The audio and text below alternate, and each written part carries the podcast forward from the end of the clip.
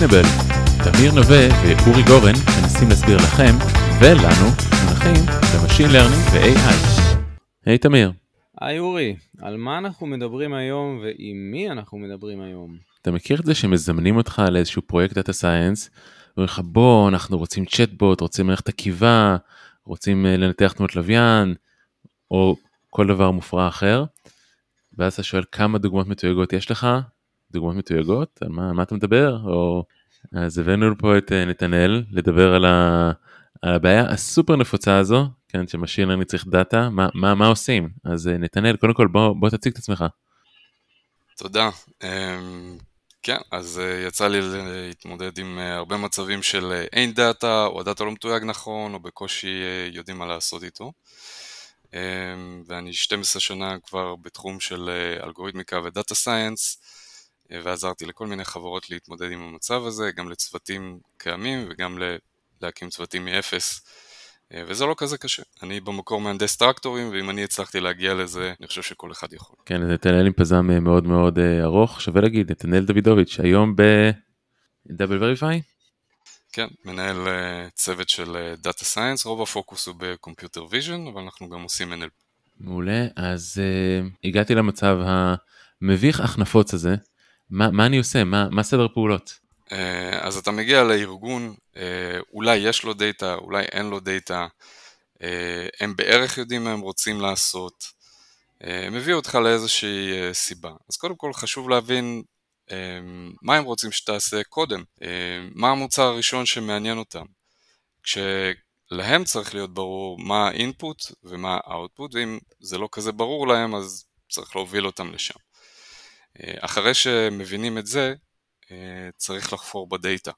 איזה דאטה יש להם, מה המקורות שלו, מי האחראי על הדאטה, אה, כמה stakeholders מכירים את הדאטה, לפעמים יש דאטה שחלק ממנו מוכר על ידי צד אחד בארגון, חלק אחר על ידי צד שני, האם הדאטה מתויג בכלל, כמה ממנו הוא אמין, כמה ממנו תויג על ידי אותו פוליסי, האם היה שינוי בפוליסי, ואז אתה לא באמת רוצה להשתמש בו באותו, אה, באבחה אחת ואתה צריך לפצל אותו. אה, מעבר לזה, מבחינת הסטייק הולדרס, לפעמים האנשים שיודעים הכי הרבה על הדאטה הם דווקא אנשים שנגעו בו הכי הרבה, שאלה אנליסטים, לא בהכרח הכי בכירים בדרך כלל, ו product managers.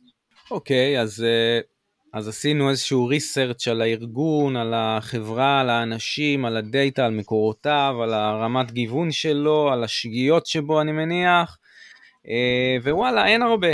אין, אין הרבה, אין בכלל, אין מספיק, you name it. מה, מה הלאה, מה עושים? דבר ראשון זה להסתכל בחוץ, האם יש uh, off the shelf data sets אה, עדיף חינמים, עדיף עם רישיון אה, שכמובן מתאים, אה, והדאטה סטס לא חייבים להתאים בול, אבל אתה כן רוצה שהם יהיו מהדומיין שקרוב לשלך, כדי שלכל הפחות יהיה לך את ה-X, ואז תצטרך רק להשקיע ב-Y, אחרת אתה תצטרך גם להשקיע ב-Curation של ה-X וגם לתייג. X זה בואו רק נגיד את זה בשמות, X זה הדאטה ו-Y זה ה-ground root, כן? זה כוונתך. כן, X input, Y output, אה, Y labels, X input. ומאוד חשוב אה, לשים דגש על אה, הגיוון. יכול להיות שאתה תשיג data sets שמכסים רק חלק מה labels שאתה רוצה, שזה גם טוב, זה, זה לא רע, ואז זה מצמצם לך את המאמץ אחר כך. אז זה off the shelf data. דבר נוסף זה להשיג דאטה שהוא מחברות שאו מוכרות דאטה או אולי אנשים שיהיו מוכנים לחלוק דאטה, שזה קצת אה, אה, עבודת אה, יצירת קשר, אבל זה שווה את זה. במקרים נדירים גם אה, חברות נסגרות, שיש להם דאטה שאתה צריך, ובמקרה הזה אתה יכול לפנות אליהם או אל האנשים שעבדו שם, לפעמים או שהם ייתנו את זה בחינם, אה, או שהם ימכרו את זה, כי צריך לסגור פערים למשקיעים. ויש אה, סטארט-אפים ש... אה, שהצליחו בגלל חברה שנסגרה, היה להם את הדאטה בדיוק שהיו צריכים. יצא לך להיות בסיטואציה כזו שאתה פונה לחברה שנסגרה ועובדים בטח לחוצים על מקומות עבודה שלהם ואתה מצליח לקנות להם את הדאטה? ספר. אני לא אפרט, לא, יש דברים, ש, יש דברים שקצת פחות, אה, פחות בנוח, כי אולי להם לא יהיה נוח, אבל כן, היו חברות שנסגרו. אגב, חלק מהמקרים היו גם לצרכים האישיים שלי. דאטה בורסאי למיניהו ש, שלא מקבלים בשיטות אחרות, דברים מפיצ'בוק, שאפשר לקנות.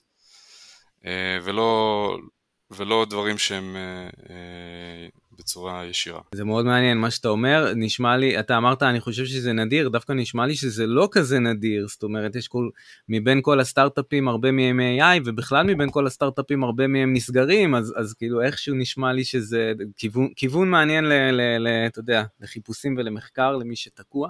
נכון. אז בוא, אז אוקיי, אז נניח ש, שגם זה לא מצאנו, או, או שמצאנו ורוצים עוד, מה, מה הלאה? מה אפשר לעשות? אז בשלב הזה הייתי מסתכל על איזה דאטה כבר יש לנו בידיים. אה, זה תלוי דומיין, זה תלוי modality. יש דאטה שדורש הרבה דגימות, אה, ויש דאטה שדורש, אה, דרוש פחות דגימות כדי להצליח. בוא נגיד תמונות צריך הרבה מהם, לדוגמה. לעומת דאטה טבולרי מעט מאוד פיצ'רים אה, שאתה אולי צריך אה, משמעותית פחות מתמונות. אז אתה מסתכל על הדאטה שיש לך, אה, ובהנחה ויש לך להערכתך מספיק ממנו, אתה יכול להשתמש ב-Foundational Models כדי לראות איזה סיגנל אתה יכול להוציא, והאם לבנות איזשהו מודל על בסיס ההמרה הזאת. ההמרה הזאת היא בדרך כלל meaningful, אתה רוצה לבחור את המודל שלך אה, שיהיה קרוב לדומיין שלך או שהפיצ'רים שאתה מאמין שהוא מייצר הם קרובים לדומיין שלך, שתוכל לקבל הבחנה טובה, ועל זה תאמן אה, מודל. עדיף ליניארי, עדיף SVM, כי אם אין לך הרבה דאטה, אתה רוצה הבחנה אה, גבוהה ומודלים או אלגוריתמים של ML שיודעים לתת את ההבחנה הזאת ולא ייפלו ל overfit. אז ליניארי ו-SVM. אתה בעצם מדבר על transfer uh, learning, נכון? זאת אומרת, uh, זה המינוח המקצועי לקחת מודל קיים ולהשתמש בו כ feature extractor. כן. אוקיי, מגניב. אז uh, סבבה, אז, אז עברנו פה על כל ה... אני, אני חושב, דברים היחסית סטנדרטים מוכרים, אני חושב. הלאה, בוא נ, נמשיך ונאתגר אותך. עשינו את זה או לא הצלחנו לעשות את זה, מה עוד אפשר? מה עוד בארסנל הכלים שלנו? בוא נגיד ויש לך אה, כמות מסוימת של דאטה מתויג ויש לך כמות הרבה יותר גדולה של דאטה לא מתויג. אתה צריך לתייג אותו, אבל אתה מוגבל מבחינת תקציב וזמן, ואתה רוצה לתייג אותו. אז אה, יש שני, שתי שיטות אה, קלאסיות אה, כדי להרחיב את התיוג שיש לך בצורה אוטומטית. mind you אלה אלגוריתמים ש... או גישות שהן קצת greedy, אבל הן בדרך כלל מוכיחות אה, את עצמם. אז אחת מהן זה label spreading, יש לך הרבה דאטה, הרבה X. אני רק, לפני שאתה נכנס ל label spreading, הכותרת הזאת שאתה אמרת, יש לנו הרבה דאטה וחלק קטן ממנו מתויג, אז אני רק רוצה להזכיר, היו לנו, אני חושב שתי פרקים בעצם, עכשיו שאני נזכר, אחד זה היה אתגר מפת, ש... אה, שבעצם זה מה שהם נתנו, דאטה מאוד גדול שחלקו מתויג, שזה אחלה אתגר, ושני גם uh, עם ה positive negative של... של שי פלאצ'י. כן, בדיוק, כן. עם שי פלאצ'י. אז סליחה על ההפרעה, אז, אז, אז כן, יש לנו דאטה גדול דווקא, אבל רק חלק קטן ממנו מתויג, ואז אתה אומר, אה, התחלת לדבר על label spreading, אז בבקשה. אז ההתייחסות על הדאטה המתויג שיש לך היא כמו על core set, אתה מאוד סומך על התיוג, בין אם תייגת אותו בעצמך, שזה קורה בטח בסטארט-אפים, או על ידי אנשים שהם מומחים בתחום. אז יש לך נגיד 100 דגימות, אה, ובדאטה שלך יש אלפי דגימות ואתה מאוד היית שמח שכולם יהיו מתויגות אבל הם לא. אה, תתייחס לדאטה המתויג שלך כעל קורסט. אה, אני בעיקר מתכוון לתיוג שהוא סיווג כרגע. גם רגרסיה זה תופס אבל יש שם ניואנסים. זה פחות תופס לסגמנטציה בהכרח וזה פחות תופס ל-bounding boxes נגיד ב computer vision. אבל למשימות סיווג, אה, בין אם זה multi class או multi label, זה כן תופס. אבל סיווג לא רק, לא רק בתמונה, סיווג באופן כללי, לא רק ב vision. אה, סיווג באופן כללי. ההנחה היא שברגע הזה יש לך אה, אה, וקטורים שמייצגים, בין אם זה היה תמונה במקור או טקסט במקור, לא משנה מה, זה וקטור fixed size, ואתה מסתכל על הפיזור שלו ואיך התיוג שלך אה, יכול אה, להתפרס בצורה אוטומטית בדאטה הלא מתויג. אז שיטת label spreading מאפשר לך את הפיזור הזה, את הפריסה, את ההתקדמות, סוג של חזית של סיווג שמתקדמת אה, בתוך הדאטה שלך, ואתה יכול להגיע אה, לרמה די טובה של סיווג אוטומטי, כשאתה שם לב שה-confidence של האלגוריתם עבור אותו סיווג הוא יחסית גבוה. אתה רוצה לשים confidence יחסית גבוה מעל הסטנדרט שזה חצי. אז זה שיטת label spreading.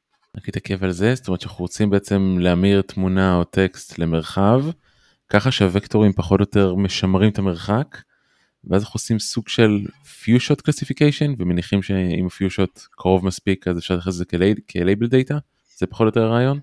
כן. זה, זה אגב קצת כמו לעשות KNN בעצם, לא? KNN, לאמן את ה-KNN עם הדאטה המתויג על הדאטה הלא מתויג. label spreading משתמש ב-KNN kernel, יש לו עוד קרנלים ואתה יכול גם לעשות custom uh, משלך. יש פה איזה caveat קטן שאתה רוצה שה-embedding space שלך יהיה um, מופרד טוב עבור הדומיין שלך, שזה אומר שהפונקציית מרחק צריכה להיות, בין אם זה מופרד טוב נאיבית אז אחלה, ואז כל מה שאתה צריך לזה זה להשתמש ב-KNN, ואם זה לא, אז יכול להיות שאתה תצטרך לעשות אדפטציות של פונקציית מרחק קסטומית. אבל זה לא הרבה מאמץ. אז שאלה לגבי זה, זה נשמע כאילו אם יש איזושהי טעות, היא יכולה בעצם לפעפע, זאת אומרת אם מודל נגיד טעה או, או embedding לא מושלם, אז אני בטח, אני מתאר לעצמי שבטח עושים label spreading כמה פעמים, זאת אומרת שאני נגיד 30 דוגמאות, אז איטרציה ראשונה אני מגדיל את זה ל-300, איטרציה שנייה ל-3000, יכול להיות שגם בטעות כזו אני יכול להכניס איזה שטות למודל או לגמרי לירות לעצמי ברגל. אז נכון. אה, אז נקודות לשים לב פה זה כמו שאמרתי קודם כל ה-confidence, אתם רוצים לשמור על confidence גבוה. אם אתם מתחילים עם 30 דגימות נגיד, אה, ועם label spreading הגעתם ל... לא יודע, נגיד ה-domain שלכם, אה, יש לכם דגימות של אה, מיליון, וב-label spreading הצלחתם להגיע מ-30 ל-200 אלף. הייתי מאוד נזהר, והייתי שם את ה-confidence מאוד גבוה, ומתחיל עם 300 דגימות. תעשו cut-off של confidence, שמאפשר לכם רק את ה-300 דגימות שעם ה-confidence הכי גבוה ותתחילו משם. יש גם התחשבות מבחינת כמות הדגימות אל מול גודל הוקטור, כי אם אתם אחרי זה משתמשים אפילו במודל ליניארי, אתם רוצים אה, שכמות הדגימות תהיה גדולה מכמות הפיצ'רים, נכון? SVM יודע להתמודד עם זה לא רק גם אם זה לא המצב, ולכן הייתי מתחיל איתו, אבל עדיין הייתם רוצים לשמר את הכמות דגימות הזאת. אז זה דבר אחד. אה, דבר נוסף הוא, ב-Foundational Models, ההבחנה שאתם אולי הייתם רוצים לקבל בדומיין שלכם היא לא זאת שהדאטה אה, שאומן עליו אה, היה בו. ושם צריך לקחת בחשבון שיהיו דגימות שיפלו מחוץ לסיווג הנכון. וכל עוד אתם פוגעים ב-KPI של product עבור המוצר שאתם מכוונים אליו, זה בסדר. אבל זה משהו שצריך להיות mindful עליו. עכשיו זה לא שגר ושכח אני רק אגיד, אמ, זה משהו איטרטיבי, אתם תשחקו עם זה ואולי תגיעו לדגימות שהן עם confidence שהוא גבולי או, או קרוב למה שאתם רוצים, אבל עדיין הן אמורות להיות בחוץ. מה שיש לעשות אז, זה לעשות uh, סיווג מאוד נקודתי עבור הדגימות האלה, ואז זה משפר את ההבחנה שתגיעו עם ה-label spreading. אוקיי, okay, זה מעניין. אתה אומר זה, זה, זה שזה לא שגר ושכח, זה, זה, זה, אני חושב הערה מאוד נכונה, זאת אומרת, זה ממש אה, אולי קצת עבודה סיזיפית של ניסוי וטעייה, של לאמן עוד, להשתמש, לבחון, לבחון על איזשהו testing set, אני מניח ששמת בצד, ו, ובצורה איטרטיבית אה, להשתפר. אה, אחלה, אז זה ה-label spreading, מה... עשינו את זה, לא הצלחנו, כן הצלחנו, מה עוד? מה עוד יש לנו בארסנל הכלים? יש עוד שיטה אה, אפילו יותר ותיקה מזאת, שאפשר להשתמש ב-KDE או PDF, שעבורנו זה אותו עניין. למעשה, אתה לוקח את הדגימות שתייגת, כל class בנפרד, שהסיווג הוא פר class, כלומר in category, out category, ואתה יודע שעבור ה-in category שלך יהיה לך KDE מסוים. אתה לוקח את הדגימות, אה, בונה קרנל של KDE, אתה בוחר את ה-window ואת ה-window function אה, בהתאם, בהתאם לדומיין שלך, בהתאם לביצועים, זה גם כן איזשהו grid search, אבל זה לא משהו כבד, ויש לך KDE עבור כל קלאס. אני רק אולי רק אחדד, כשאתה אומר יש KD זה בעצם אה, מצאתי איזושהי פונקציית התפלגות אה, לא פרמטרית או אולי כן פרמטרית שמתארת הכי טוב את הדאטה המתויג. אמרתי נכון? אמרת נכון. ו-KDE זה לא פרמטרי, וזה היופי שלו, זאת אומרת הוא לגמרי סטטיסטי, תלוי צפיפות. לכל class יש לך את הפיזור שלה, ועכשיו אתה מזרים דגימה חדשה מהמרחב.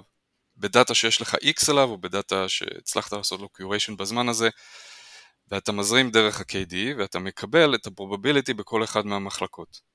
ובמחלקה שהסקור שלה הוא הכי גבוה, אתה יכול לומר שהוא משוייך אליה. שוב, גם שם צריך לשים cut-off thresholds, אבל זו עוד דרך.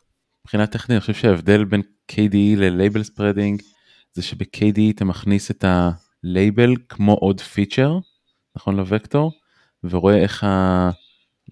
איך בעצם כל הוקטור עם ה-label מתפלגים ביחד. ואז עושים איזושהי הערכה כזו של מה הסיכוי שזה יתפלג כמו שאני מצפה שזה יתפלג. לעומת ב-label spreading שאנחנו מנסים לעשות פה איזשהו ניבוי, איזשהו fusion classification ממש. נכון, נכון. בשניהם היית רוצה לעשות error analysis כלשהו ולהסתכל בעיקר בתמונות שזה, או טקסט שזה משהו שצריך ממש להסתכל עליו, אבל uh, error analysis שמה הוא מאוד קל. כי אם אתה רואה הפתעות, אתה מסתכל בהם, אתה לומד יותר. אתה גם uh, משפר את השיטות תוך כדי. ואז uh, בעצם אני מניח שאותה הערה של מקודם תקפה גם פה, זאת אומרת זה תהליך איטרטיבי של ניסוי וטעייה, שגם הוא אתה עלול לזלוג לשגיאה לא רצויה וצריך לעשות אותו מבוקר. נכון. אז אתה מתחיל עם confidence גבוה במקרה של label spreading, או uh, ב- cut-off thresholds גבוה ב-KDE, אה, ואתה מתחיל לאט לאט להגדיר עד שאתה מגיע למצב שאתה רואה, אוקיי, יש פה יותר מדי טעויות, אני עושה עצירה פה, וזה הדאטה המתויג שיש לי. התקווה היא שהדאטה המתויג שיש לך הוא מספיק כדי לאמן. מעניין, מה שאני חושב, כאילו אם אני מנסה לסכם במיל... ברמה האינטואטיבית את שתי השיטות, אתה אומר, יש לי את הדאטה המתויג, הוא מבחינתי אני יודע שהוא טוב, עכשיו בוא, בוא ננסה להרחיב אותו אוטומטית אה, אוטומטית, לפי קרבה, לפי זה, לפי זה, אה, עד ש... וכל עוד לא נתקלים בבעיה בוא נמשיך. וכשנתקלים בבעיה, אז, אז, אז זה דווקא טוב, כי אנחנו יודעים מה יצר את הבעיה, ואז אנחנו אומרים, אוקיי, אז רק את הדוגמאות האלה בואו נתייג. ש, שזה מדהים, כי הנה חסכנו, זה קצת כמו Active Learning, זה כאילו, אני, עכשיו אני יודע מהתהליך הזה איפה להשקיע את המשאבי תיוג שלי ואיפה אין טעם. נכון. אני רוצה לשאול שאלה קצת יותר uh, בסיסית. אם כבר הגענו לסיטואציה שהגענו לחברה, אין מספיק דאטה, ניסינו לחפש בפנים, לחפש בחוץ את כל ההרחבות, אפשר לקחת צעד אחורה ולהגיד, רגע, האם בכלל Machine Learning זה הכלי הנכון פה? האם יש איזשהו פתרונות אחרים שאפשר להסתמך עליהם, כן, בין אם זה prior knowledge או קרובים אחרים, לא, לא תמיד, לא תמיד Machine Learning זה הכלי הנכון בכלל. נכון, אז אני מאוד מאמין בפתרונות אנליטיים, הם הרבה יותר מוסברים, אה, ברוב המקרים, בעיקר בבעיות פיזיקליות, הם גם אה, די אינטואיטיביים ויש להם אה, סימוכים גם בספרות. אם המודל האנליטי שלך או ה-rule base שלך הוא מבוסס על איזה ידע שהיה בחברה או שאתה הבאת ממקום אחר, ברוב המקרים זה עדיף. כי בסופו של דבר המטרה היא לייצר מוצר עובד שמייצר כסף. אה, או, או פותר איזה בעיה, אוקיי, בואו נהיה פחות קצת אה, קפיטליסטים. אה, ואם יש לך prior knowledge שיכול לייצר מודל כזה שהוא אנליטי, שהוא בין אם הוא rule based או בין אם הוא איזה פולינום, לא משנה מה, שפותר את זה ולא דורש Machine Learning, אתה לא צריך לתייג שום דבר. אתה כן אולי רוצה שיהיה לך דאטה מתויג עבור testing. והדאטה הזה זה golden data set שהחברה, ה product, אה, כולם מסכימים עליו שהוא זה שהוא האבן בוחן אה, למודל כזה. ואז האופרציה שלך נהיית קטנה יותר, אתה לא צריך הרבה data scientist, אתה לא צריך אופרציית תיוג גדולה, אתה רק צריך domain knowledge אה, והוכחות. ולפני 2012 זה מה שעשינו כל היום, אם חושבים על זה, כל הקטע, זה ענן Machine Learning, זה, זה, זה היה הדבר העיקרי, אבל היום, היום, אה, היום מי חושב על זה. אז באמת, יש לך דוגמאות לדברים כאלה ב-2023, שעדיין בואו נפסיק להיות אוטומטיים ולחפש דאטה, ובואו קצת נחשוב בשיטות קלאסיות. בהחלט, בהחלט. יצא לי הרבה אה, לעבור לפתרונות אנליטיים אה, במהלך הקריירה, אפילו מההתחלה. אה, עבדתי בסטארט-אפ אה, בתחום ה thermosolar, למעשה ייצור של קיטור אה, מאנרגיית שמש, במפעל מאוד גדול ומורכב, הכל מאוד פיזיקלי, ותהינו אם לעשות את זה בעזרת Machine Learning. היה לנו קצת דאטה מתויג, וחשבנו האם בעזרת Machine Learning אפשר לפתור את זה. אבל הבעיה היא פיזיקלית, אמנם מאוד מורכבת, יש תלויות הדדיות מאוד מורכבות שם, אבל הבעיה היא אנליטית מאוד. ובסוף, במתן תשומת לב לתוצאות ולדיוק שרצינו לקבל, ושוב, הבדלים בשתי טמפרטורות זה שווה מיליון דולר בשנה לפחות. הפתרון האנליטי נתן את התוצאה הכי טובה. סתם בשביל קצת להבין את הדוגמה, מה היה שם הקלט פלט?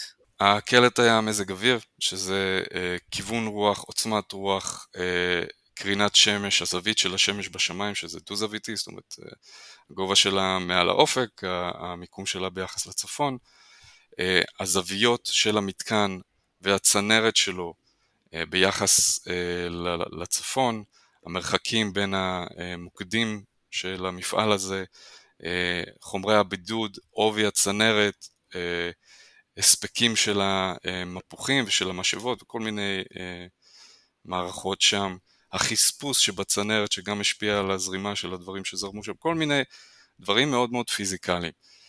מידולים כאלה שהם אנליטיים, שהם מורכבים, אמנם משורשרים ואם יש, ועם תלויות הדדיות, אתה פותר בעזרת אופטימיזציה ומגיע לתוצאות משמעותית יותר מדויקות מ machine learning.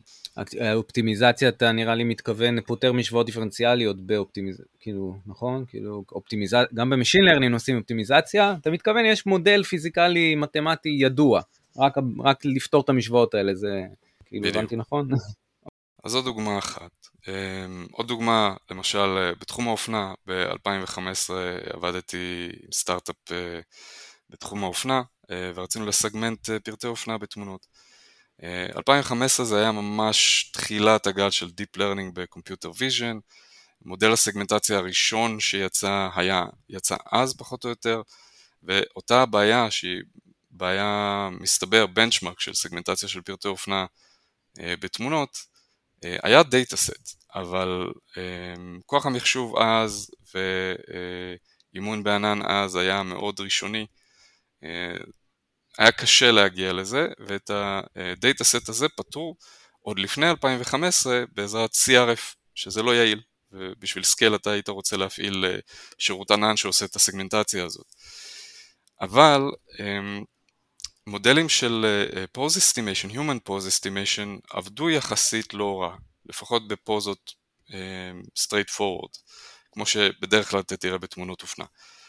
ואחד הדברים שעשינו אה, וזה פתרון שמאוד דחפתי אליו, זה להשתמש ב pose estimation כמודל קיים, off the shelf, שיש לך את הסקלטון, מוצא את הסקלטון של האנשים בתמונה, ובגלל שאתה יכול למתוח בין הג'וינטס אה, קווים ולדעת איזה פיקסלים נמצאים שם, היית יכול ב-back projection ו-graph cut לסווג פיקסל ווייז מה שייך לבן אדם הזה ול-Background, וככה לסגמנט אה, פרטי אופנה.